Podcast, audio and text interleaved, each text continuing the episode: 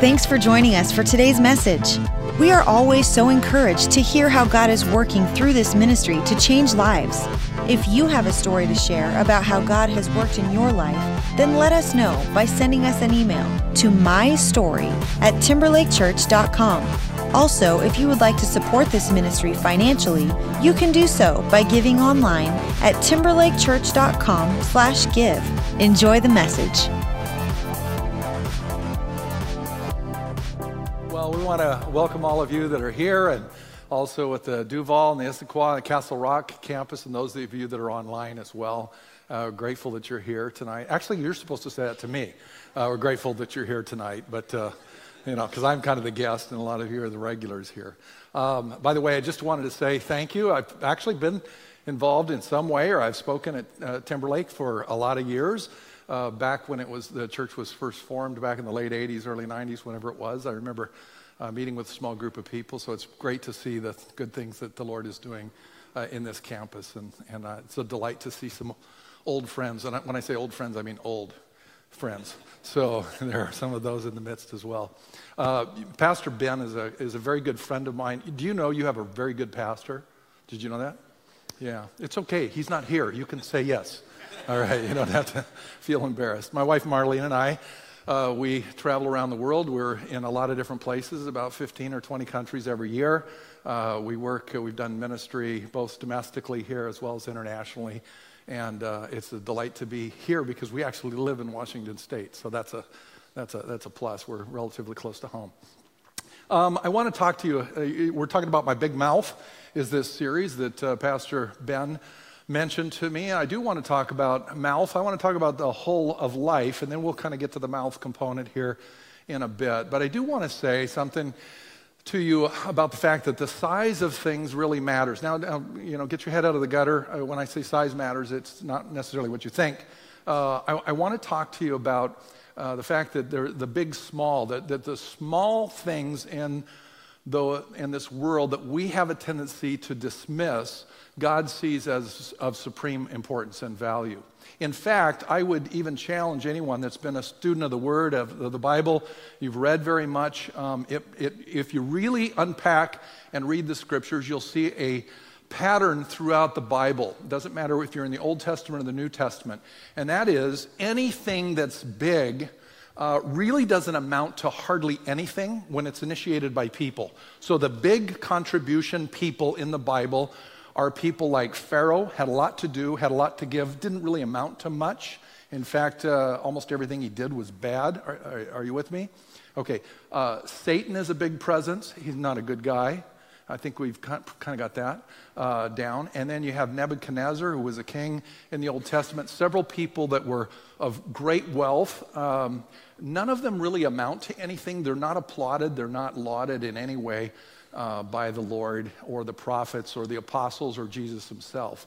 Well, by the time we get into the New Testament, we start seeing Jesus really drilling down on this pattern that we see, and that is the fact that small things seem to draw attention, the attention of the Lord. We're going to talk a little bit about that for a few moments here this evening.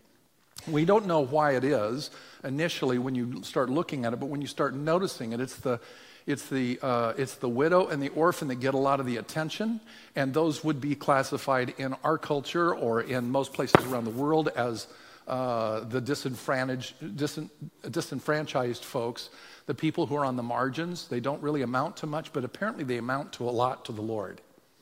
And when we hear about faith, the one story that God, you know, that Jesus can mention about how the kind of faith you could have that would have the capacity to uproot a tree and cast it in the, in the sea or to take a mountain and move it from one place to another, he says is as big as a mustard seed. He said, a faith that he draws attention to is as big as a mustard seed. And a demonstration of that is there was a guy who was a Roman soldier at one point in time, and the Roman soldier uh, said, you know, uh, he asked Jesus to heal, sent some people from a distance, uh, some servants, to go and uh, meet Jesus along the road and, and told him, you know, I'd like to have my servant healed. And, and such a, a small little thing. He said, You don't even have to come in my presence. You can just say a word. I'm a person of authority. I have a lot of soldiers under my command, and I just say a word and they respond. Could you just say a word? So he didn't even need the big presence of Jesus. And Jesus turns around and applaud this, applauds this man's faith, and he says, I haven't seen faith like this in all of Israel. It was a small act. He talked about faith as big as a mustard seed. And, we, and that's the pattern that we go all the way through the scriptures. There's a story of uh, when Jesus is going to talk about how to give. Uh, he draws attention. He's watching all these people bring their big gifts and put them in an offering basket, so to speak. There's a big uh, it looks almost like a horn, a trumpet horn, that they would put offerings in. It would go down to a box. That's the way no one would steal it. And, but you could see visibly what people would put in. And there were people of great wealth that went and put a lot of money there. And he didn't draw attention to any of them. Instead, he decided to select a widow, an older woman, who put in two small coins that all she had to live in. They were the they were just like pennies, and she put them in, and Jesus chose her to be the one that he would talk about stewardship. And so the pattern goes. In fact, there's a, there's a place, a, an episode, it appears in all four of the New Testament Gospels Matthew, Mark, Luke, and John. It's the only story uh, of activity that in, is including the birth narrative that where Jesus is engaged with, uh, with people, and it's recorded in all four of these different uh, books of the Bible. And in that story, it's a story about 5,000 people that were gathered together and they didn't have anything to eat. And Jesus asked his disciples to give them something to eat. They said, We don't have anything. And so one of the disciples said, Well, there, here's a boy who has a lunch. He's got five loaves and two fish of bread. And they, they would have been relatively small fish, and they would have been very small uh, loaves of bread, more, more like what we would see as a roll. And Jesus took that little bit, that little quantity again, and he fed 5,000 people with that, uh, praying over it and then, and then breaking the bread and, and sending it on. I guarantee you that if that little boy would have had an uncle that worked with Marriott catering services, and they would have backed up a semi truck and fed 5,000 people with that, that that story would not be in the Bible. It's always the small so Jesus then sets about uh, giving reasons why it's that way, and I want to unpack that with you for a little bit. Why is the small more important than actually the big when we look in the pages of the scripture? And that works with your words as well. The most impactful words that people have said to you were relatively insignificant to them. It was a kindness at the right moment. It was an encouraging word. It probably wasn't there was probably not profundity there. It wasn't uh, someone waxing eloquent with a bunch of words. It was the simple and it was the small because the pattern works in both of our, our actions as well as the deliverance of the words that we share. And I know that from my own life because when people will come to me frequently and they'll say, You know, the biggest thing you did that impacted me, and they'll mention something that usually I can't remember or it was so small of an action that it didn't seem very significant to me at the time, but it was big to them and they remembered it. So, what I want to do is I want to walk through. Um, it's terrible to get an itch right where the mic is, but, uh, but that's, that's my dilemma. Um, so, what I'd like to do is I'd like to say, why is it that way? Jesus starts out uh, all the way through the scriptures, he says these what we call reversal statements. So there, there's an inverse probability of something grand being diminished and something small being uh, elevated by Jesus. Uh, let me give you an example. For those of you that are familiar with the Bible, you'll see where he says, if you want to be great, you'll be what? The least of all these. If you want to be found, you'll be lost. If you want to be, if you're going to be lost, you'll be found. If you want to be um, first, where do you end up? last. And who ends up first? It's the people who are the last.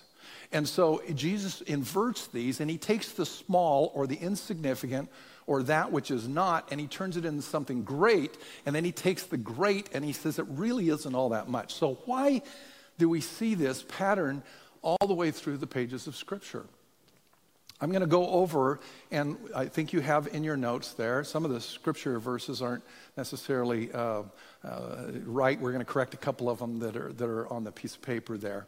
Uh, we'll do that in time. But let me, let's talk about this big small. I just wanted to ask you why does God pay more attention to the small than to the big? That should be on the screen up here, I think. Uh, why does he pay that much attention to the small more than the big? Jesus does it. God does it. The prophets do it. They always take that which is diminished, which people have a tendency to diminish, and he makes it into something great. We're going to walk through and tell you why. The first reason is because the small faithfulness qualifies us for biggest, bigger opportunity. Um, we see that in the scripture. Jesus himself uses a couple of lines that kind of describe that. One, when he's talking about somebody who has done some things that were uh, maybe questionable. So he's talking about the, the stewardship of what the person did with, with what he had. And he said this at, at the end of this story that Jesus is telling, it's a parable. It's not even a real activity that's going on. But he says, Whoever can be trusted with little uh, can also be trusted with much. And whoever is dishonest with very little will also be dishonest with much. So, what he's saying at this point in time is he's saying, this, an act of small faithfulness, is what qualifies us for greater. What does he say? If you can be trusted with a little bit, you can be trusted with much. And the implication is more will be given to the person who's trustworthy. That's the next verse that I would draw attention to is chapter 19, verse 17, where he says, to uh, people who had been faithful at doing things with something small that had been entrusted to some servants. And he said, Well done, good servant. His master replied, Because you have been trustworthy with a very small matter, I'm going to have you take charge of 10 cities. You took a little bit of money. You were faithful with this little bit of money. I know you're trustworthy. I can give it, I can give more to you. The reason why God is looking at the small is because it qualifies us for something greater, for bigger opportunity to be entrusted to us. We know that, don't we? I mean, we know that as a basic principle.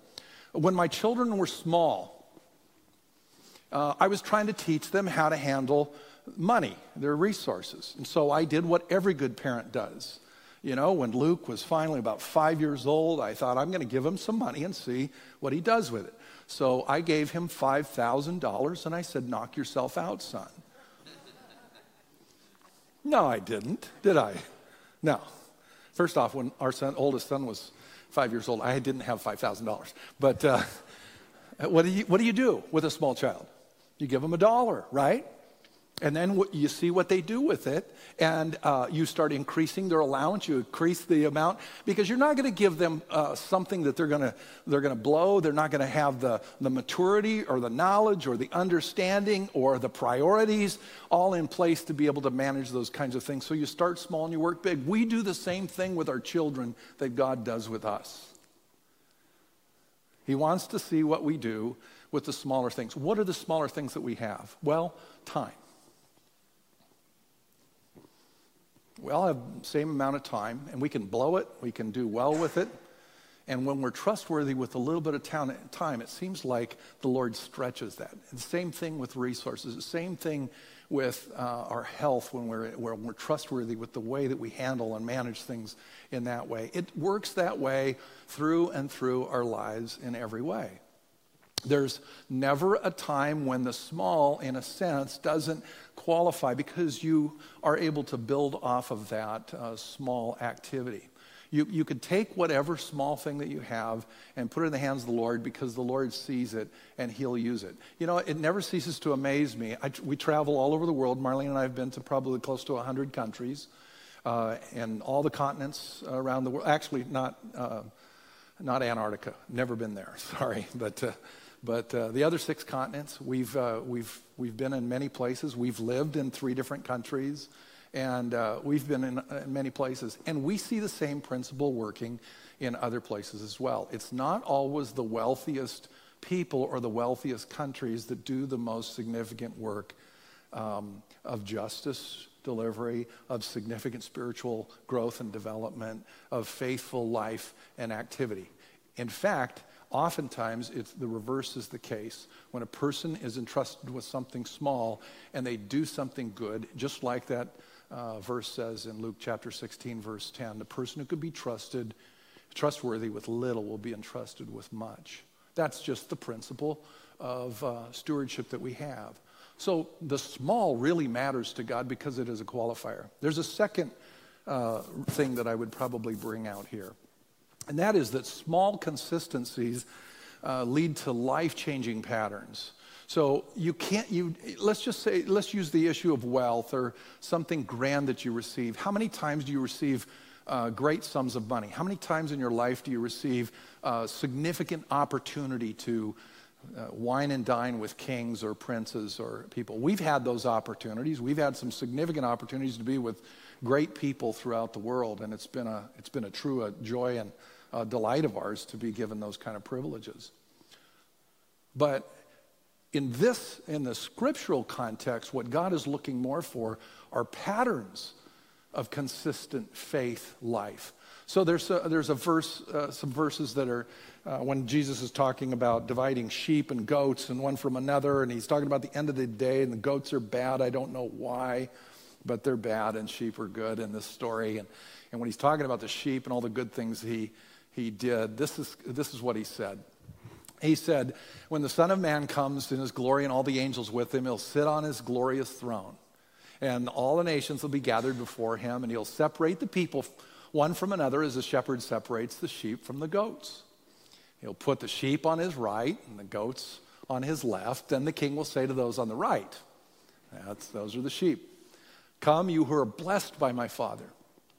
Take your inheritance, the kingdom prepared for you since the creation of the world. For I was hungry, you gave me something to eat. I was thirsty, you gave me something to drink. I was a stranger, you invited me in. I needed clothes, you clothed me. I was sick, you looked after me. I was in prison, you came and visited me. Then the righteous will answer him Lord, when did we see you hungry and feed you, thirsty, give you something to drink? When did we see you as a stranger and invite you in, or needing clothes and clothe you? When did we see you sick or in prison and go to visit you? The king will reply, Truly, I tell you, whatever you did for the least of these brothers and sisters of mine, you did for me. Now, how many of you have read that or heard that passage of scripture before? Okay, a lot of you. Okay, or, or, you're telling the truth, aren't you? Okay, yeah. So most of you have read that passage of Scripture. And almost every time we read the passage of Scripture, people talk about how great it is that the Lord would acknowledge these people for their faithful service, etc. What I'd like to draw attention to is how hard is it? How big are any of these activities? How hard is it to visit someone? How big is that? It's not a big thing at all. It takes no skill, no education. It takes no uh, specific training to go to a prison and, and visit someone, or as Jesus uses another small statement, anybody who gives a cup of cold water in my name will not lose that person's reward. And in this case, it says, I was thirsty, you gave me something to drink. And so they were doing the small activities, and who were they doing to?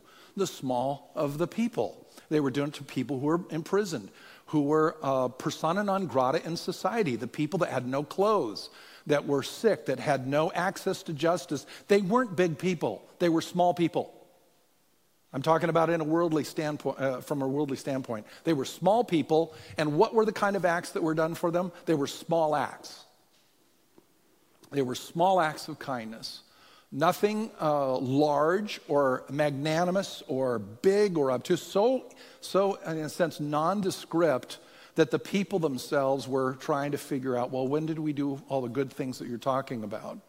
Um, and Jesus imported himself into the circumstance of the people that he served. He said, When you did that to those folks, you were doing it to me.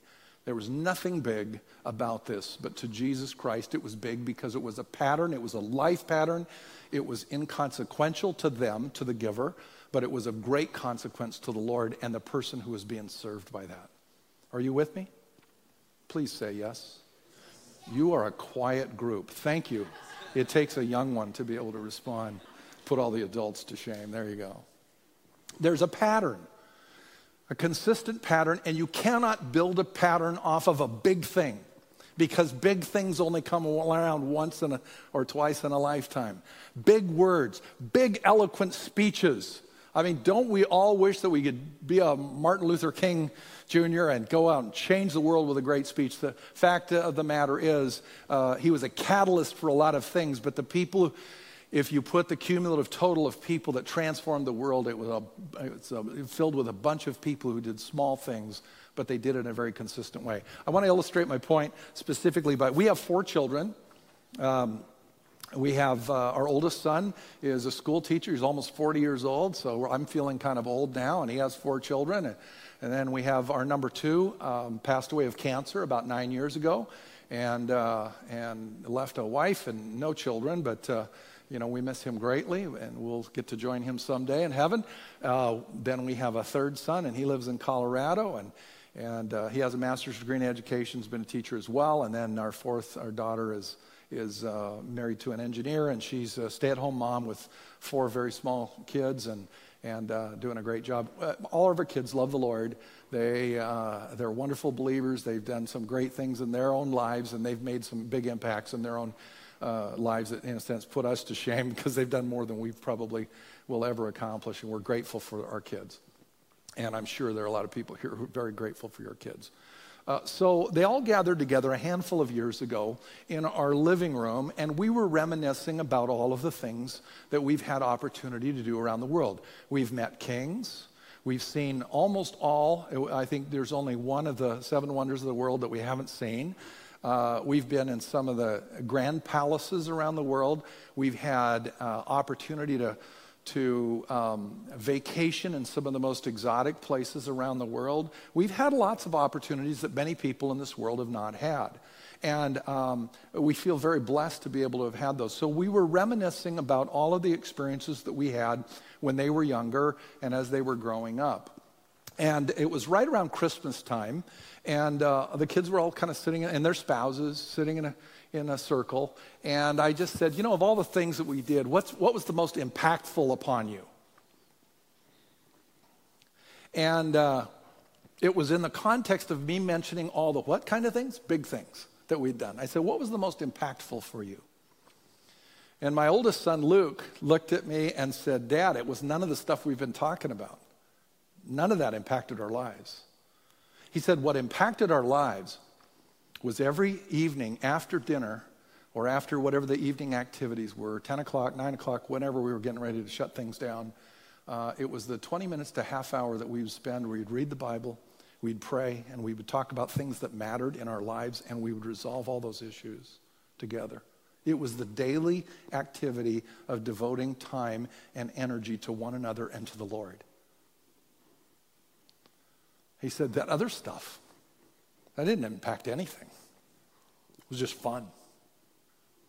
Uh, my son uh, put me to shame in this very point.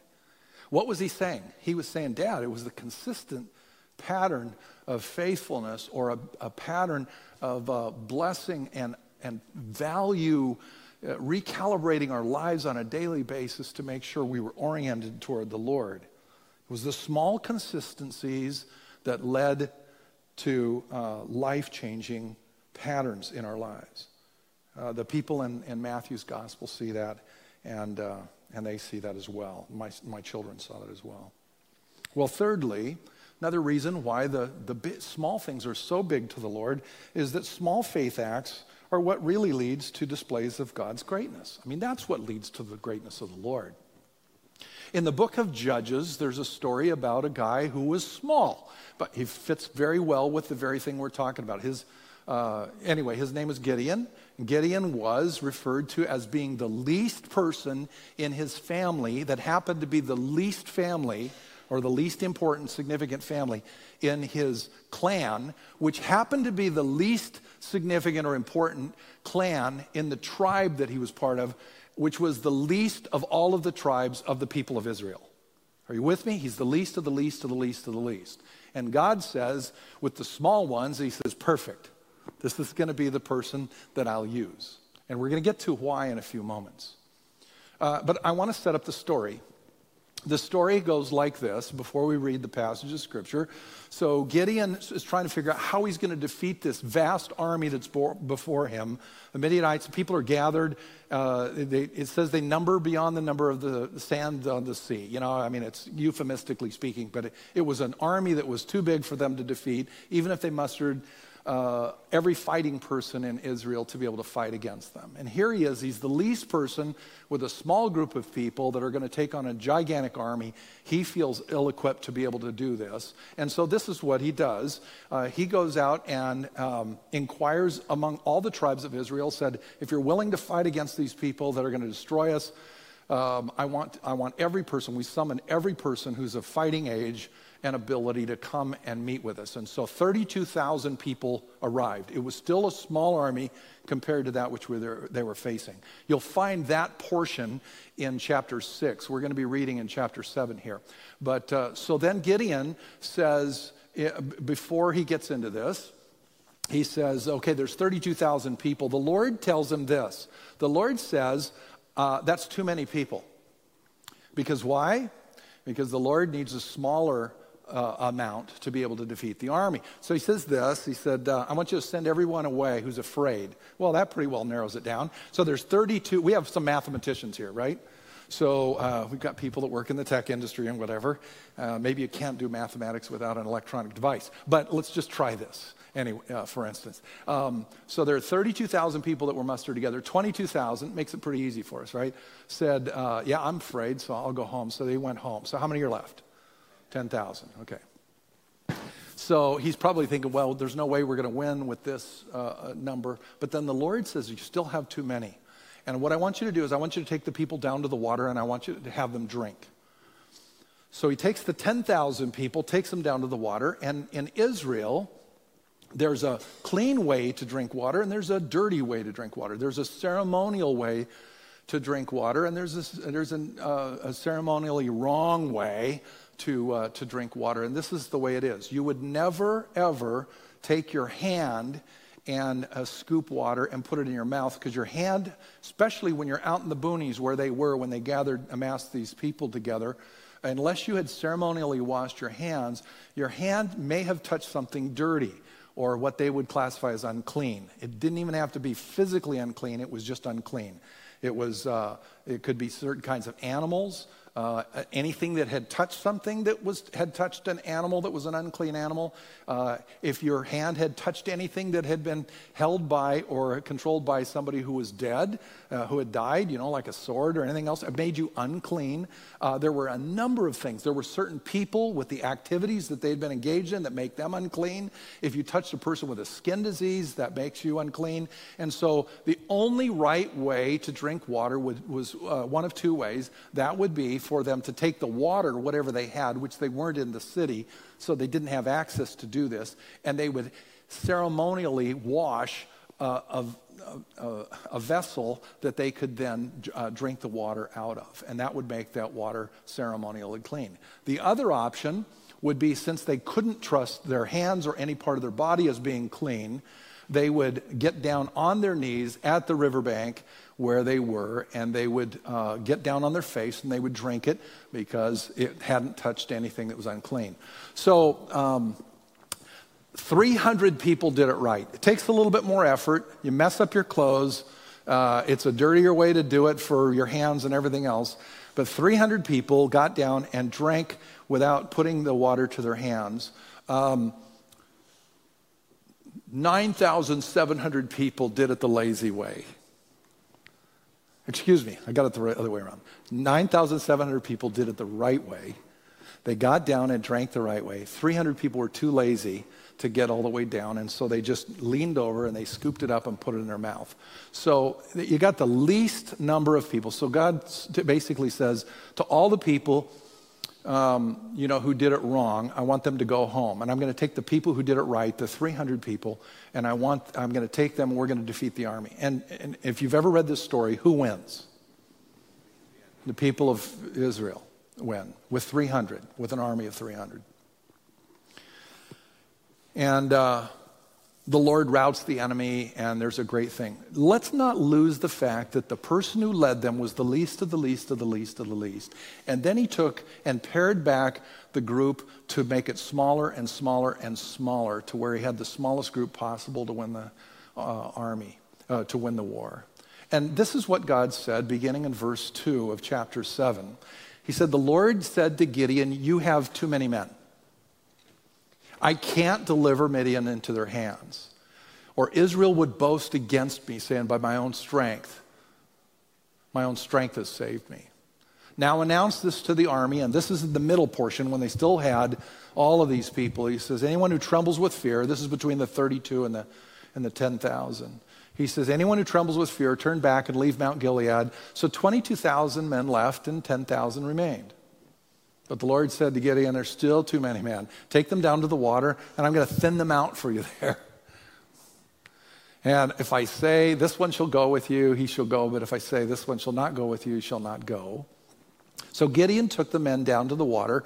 There the Lord told him, Separate those who lap the water with their tongues, as a dog laps, from those who kneel down to drink. 300 of them drank with cupped hands uh, lapping like dogs. All the rest got down on their knees to drink. The Lord said, With the 300 men that lapped, I will save you uh, from the hands of the Midianites and let all the others go home. So Gideon sent the rest of the Israelites home, but he kept the 300 who, who took over the provisions of the trumpets of the others. Now, what I wanted to do is I wanted to draw attention to the fact that the people who went through the ceremonial washing and drank, drank the right way, making sure that they didn't uh, leave to chance the drinking of something unclean, allowed it for a small group of people to. But can we go back to verse 2 there? Uh, verse 2, if we go back to that, he says, The Lord said to the people, He says to Gideon very point blank, uh, with 300 men, oh, excuse me, to the very first, uh, verse 2 uh, if, you, if you can find that there. Uh, he essentially says, I could not, one of the versions said, uh, You have too many men. Uh, I could not let you deliver Midian into uh, their hands. And he says, This is why. Uh, or Israel would boast, saying, It was by our own strength. This is in the contemporary English version, which isn't on your screen. It's by our own strength that we were saved, and God had nothing to do with it. Um, God cannot let us do big things by ourselves, or else it looks like it's by our own strength, by our own activity, by our own willpower that we're uh, winning the, the army. We're be- defeating the enemy. We're doing something significant and great. God can't allow that. He wants the glory. The Lord wants the glory. So, what's, what's the point? What's the bottom line? The bottom line is we blow over the small opportunities. We blow over the small words that we say. We blow over sometimes or think inconsequential. How many times have you heard somebody who did something very impactful say, Well, I, all I was doing was fill in the blank? I was just doing that thing that I was trained to do. It wasn't anything significant. You know, I was just giving a cup of cold water. I was just saying a nice kindness to a person who had been in- injured uh, the issue is that my biggest contribution, this is the same with you, my biggest contribution in life is smaller than I realize with greater potential than I can imagine. That's true for you, that's true for me. The Lord wants to do some significant things through you. You know, we, had a, we have a leader in another country. I can't tell you the country, but uh, a leader in another country that, uh, that did a, was thrown in prison. And, um, and he was thrown in prison to get him out of the way because he was having such an impact upon that particular country. It's what we call a creative access country. That means we can't have above ground churches there. We have to have underground churches. We have about 19 countries that we're in that we call creative access um, because uh, Christians are persecuted, many times killed. And so they, the government found out that this person was preaching the gospel and starting churches, and he'd started hundreds of churches, uh, him and, and the people that worked with him. And so they threw him in prison, where he was locked away and would have no potential in prison to be able to impact others for Jesus. You know what happened? You know what the Lord did? The Lord ended up um, using him to help people in that prison come to find Jesus Christ as their Lord and Savior. Their lives were changed. Uh, people were healed. Good things were happening in the lives of people. It was a marvelous experience that they had. And uh, the warden of the prison, as well as most of the prison guards, became Christians. And finally, the govern- governor found out of this particular region, found out that his that this guy had led all these people to faith in Jesus Christ. And so he said this He said, I want you to get that guy out of my prison and don't ever let him or any one of his people back in our prison because they're destroying our culture. So now this guy is planting churches like nobody's business. They're planting, they've planted thousands of churches because they're not being touched uh, by government officials. What God is doing in that case is He took him in his most vulnerable and inconsequential and insignificant state and used him more greatly than he could be used by himself. The words you say, as small as they are, the opportunities that you exercise, as small as they are, are likely going to be the biggest things that impact the rest of the world. Thank you for listening to the Timberlake Church podcast. Stay connected with us by visiting timberlakechurch.com or follow us on Twitter or Facebook.